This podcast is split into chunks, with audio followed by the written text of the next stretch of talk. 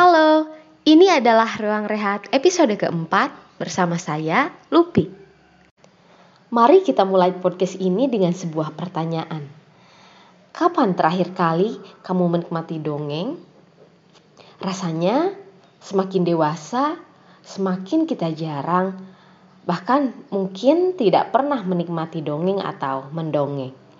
Realita hidup yang keras menampar kita setiap hari, sampai-sampai kita merasa tak ada lagi waktu untuk hayalan seperti dongeng. Tapi pada ruang rehat episode keempat ini, saya ingin mengajak kamu berhenti sejenak sambil beristirahat dari segala rutinitas hidup yang tiada habisnya. Kali ini saya tidak sendirian. Ruang rehat episode keempat, saya dan kamu akan ditemani oleh Kak Aini, seorang pendongeng dari komunitas Kastel Imaji. Sebelum mendengarkan dongeng yang akan diperdengarkan oleh Kak Aini, saya ingin mengajak kamu untuk mengenal lebih dekat tentang Kastel Imaji. Kastel Imaji adalah sebuah komunitas dongeng di Tasikmalaya yang didirikan pada tahun 2018.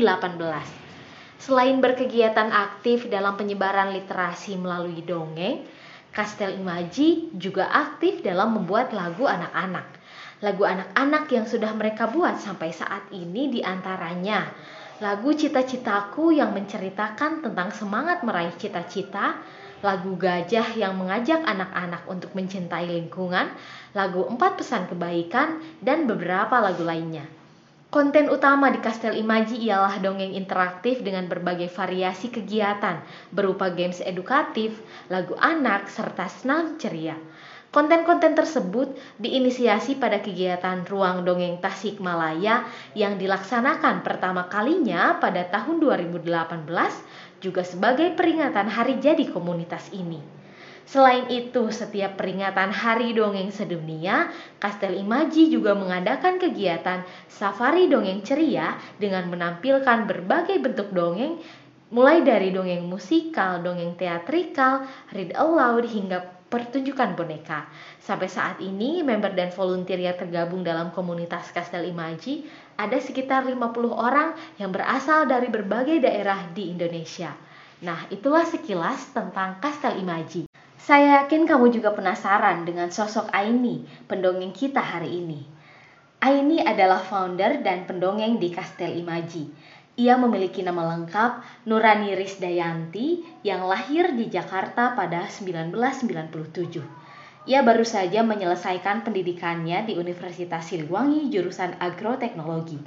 Sekarang ini Aini berkegiatan aktif sebagai pendongeng dan penulis dongeng di Kastel Imaji. Di luar kegiatan Aini di Kastel Imaji, ia adalah seorang freelancer voice over artist dan menggeluti bisnis sebagai peracik desain di Bayi Meraki. Tanpa berlama-lama lagi, mari kita dengarkan dongeng dari Kak Aini. Selamat menikmati.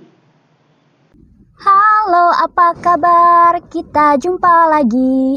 Tengok kanan, tengok kiri, kita bergembira.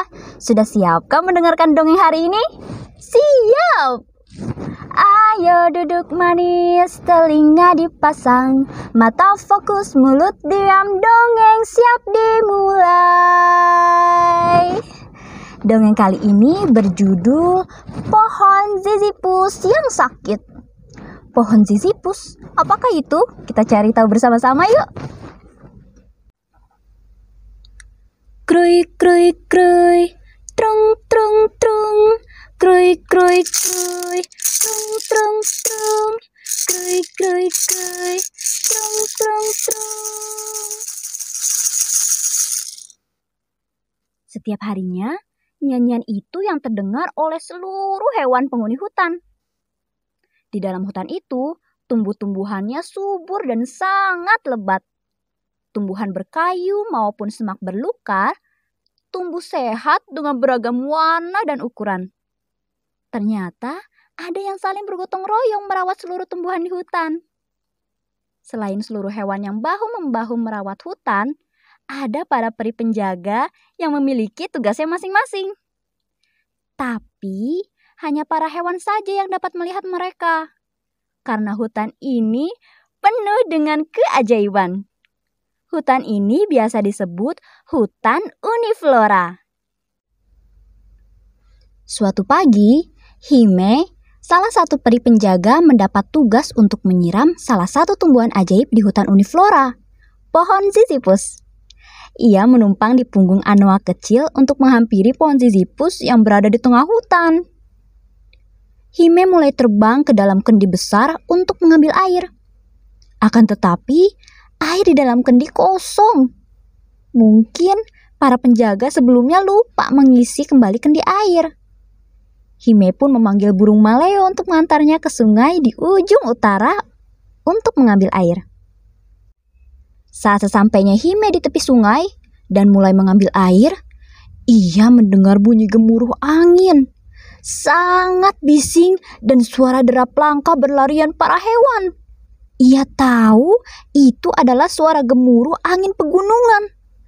Angin itu berembus kencang dengan pusarannya mengikutinya.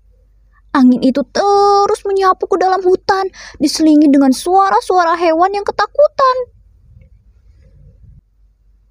Hime pun bergegas untuk berlindung di balik batu besar di tepi sungai. Ia tidak bisa menggunakan kekuatannya karena angin ribut itu terjadi dengan sendirinya. Setelah suara gemuruh hilang, Hime kembali masuk ke dalam hutan untuk melihat keadaan semua tumbuhan. Ternyata pohon-pohon besar tidak rusak sama sekali.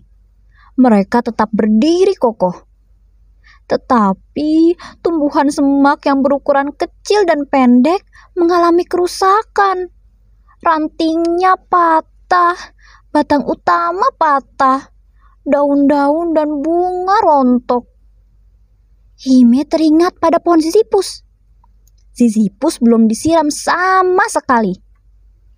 Hime segera terbang menghampiri pohon Zizipus. Benar, pohon Zizipus nampak sangat rusak. Ranting-rantingnya patah, daun-daunnya rontok, dan warna batangnya mulai berubah warna menjadi lebih pucat. Oh, tidak, tidak, tidak, tidak, tidak. Hutan uniflora dalam masalah. Pohon Sisyphus pasti sakit. Oh, sebentar lagi ia akan mengeluarkan serbuk beracun. Ujar Hime dengan panik. Ia kemudian menghampiri Tuja, peri penjaga lain yang bertugas mengirim informasi ke seluruh hutan para penghuni hutan uniflora diharapkan untuk tetap berada di dalam rumah masing-masing. Setelah sapuan angin pegunungan tadi pagi, banyak pohon mengalami kerusakan, termasuk pohon zizipus. Ucap Tuja menggunakan pengeras suara sambil berkeliling hutan.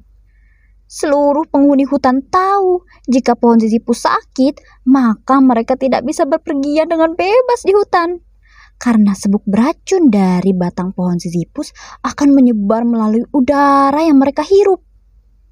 Jika hewan ataupun peri penjaga menghirup serbuk beracun itu, maka mereka akan terserang penyakit batuk-batuk, demam, dan susah bernafas. Apa yang akan kita lakukan? Tanya Kuskus pada Tuja. Tuja kembali menjawab dengan pengeras suara. Seluruh penghuni hutan uniflora hanya perlu berdiam di dalam rumah masing-masing. Para peri penjaga akan membuat obat dari tanaman ogura yang berada di setiap pekarangan rumah peri penjaga. Para peri penjaga akan mulai membagikan masker untuk seluruh penghuni hutan di uniflora. Hime dan para peri penjaga mulai membuat masker dari pelepah daun yang ditempeli kapas-kapas di permukaannya dan memasang tali dari akar rambat serbuk beracun pertama mulai menyebar melalui udara. Seluruh peri penjaga sudah bersiap dengan masker yang digunakannya. Serbuk tersebut berwarna hijau pekat dan beraroma tidak sedap. Setelah masker selesai dibagikan, Hime dan para peri penjaga lain mulai membuat obat dari tanaman ogura yang telah dipetik dari setiap pekarangan rumah para peri. Saat Hime dan para peri penjaga sedang sibuk membuat obat, seekor ekidna terlihat keluar dari rumahnya dan berjalan santai menuju sarang semut. Ekidna tersebut terlihat dengan santainya memakan semut-semut yang berada di sarangnya. Alhasil, ekidna tersebut menghirup udara yang mengandung serbuk beracun dari pohon zizipus. Ia mendadak terbatuk-batuk lalu terjatuh sambil memegang dadanya.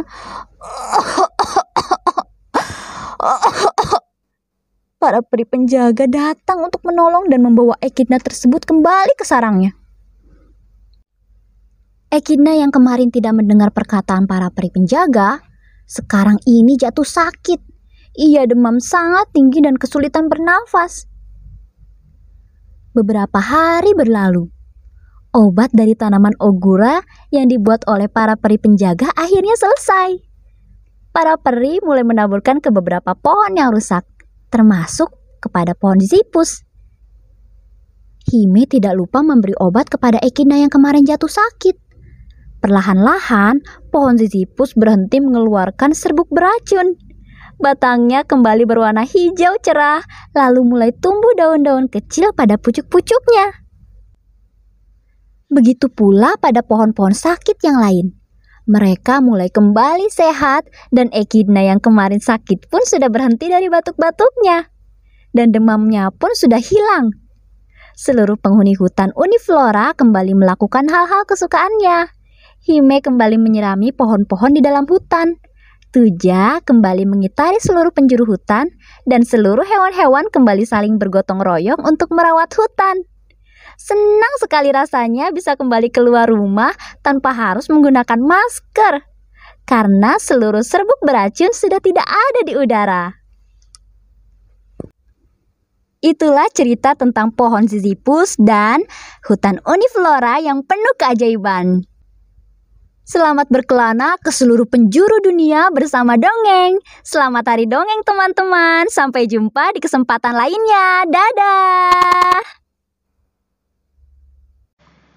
Ruang rehat kali ini terasa begitu spesial bagi saya.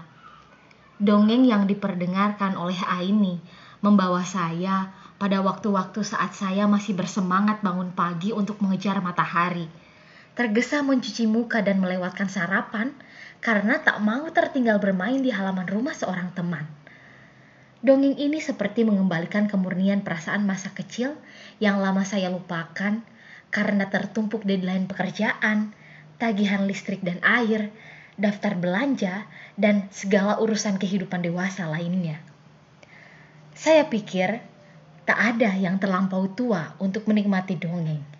Toh, hari-hari dan usia dunia ini adalah bagian dari dongeng yang lebih besar. Selamat Hari Dongeng Sedunia. Ada anak kecil dalam diri setiap orang dewasa.